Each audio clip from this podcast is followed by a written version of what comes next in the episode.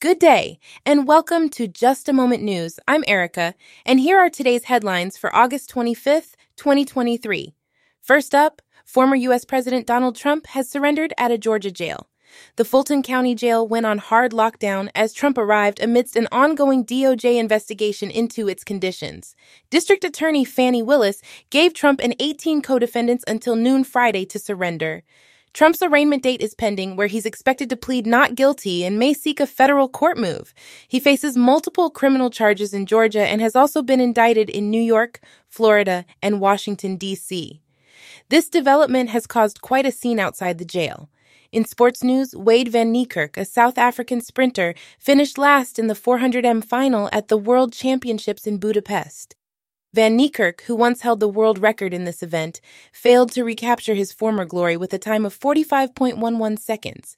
Jamaican Antonio Watson emerged as the winner of the race, followed by Great Britain's Matthew Hudson Smith and Quincy Hall. The absence of key figures like reigning world champion Michael Norman and Olympic champion Steven Gardiner due to injuries made the race highly competitive. Van Niekerk's disappointing finish raises questions about his future in the sport, especially considering his struggles to regain form after a knee injury six years ago.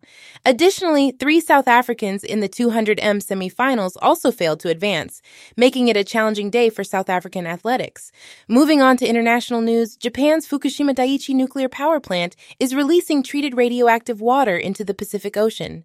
This decision comes after a buildup of 350 million gallons of contaminated water since the 2011 earthquake and tsunami. The water has been treated using a system called ALPS to remove most harmful isotopes, but tritium cannot be filtered out. To minimize risks, the water will be diluted with seawater and released slowly over several decades.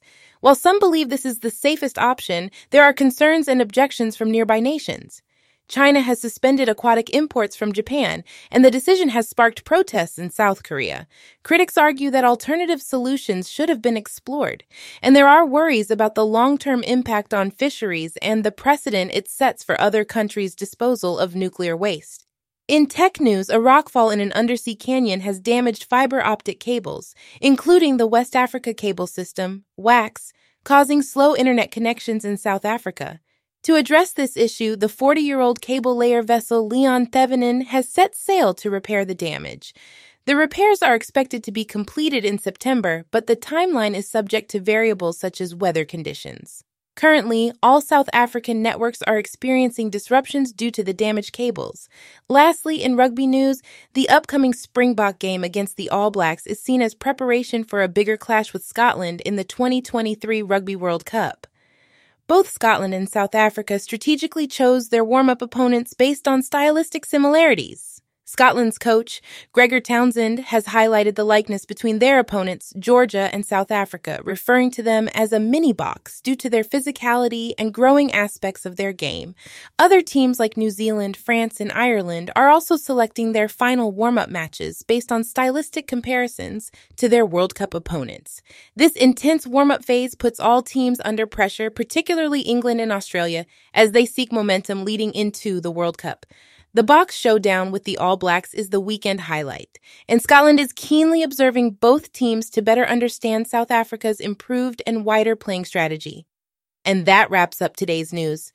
Thank you for joining us on Just a Moment News. I'm Erica, and I'll see you next time.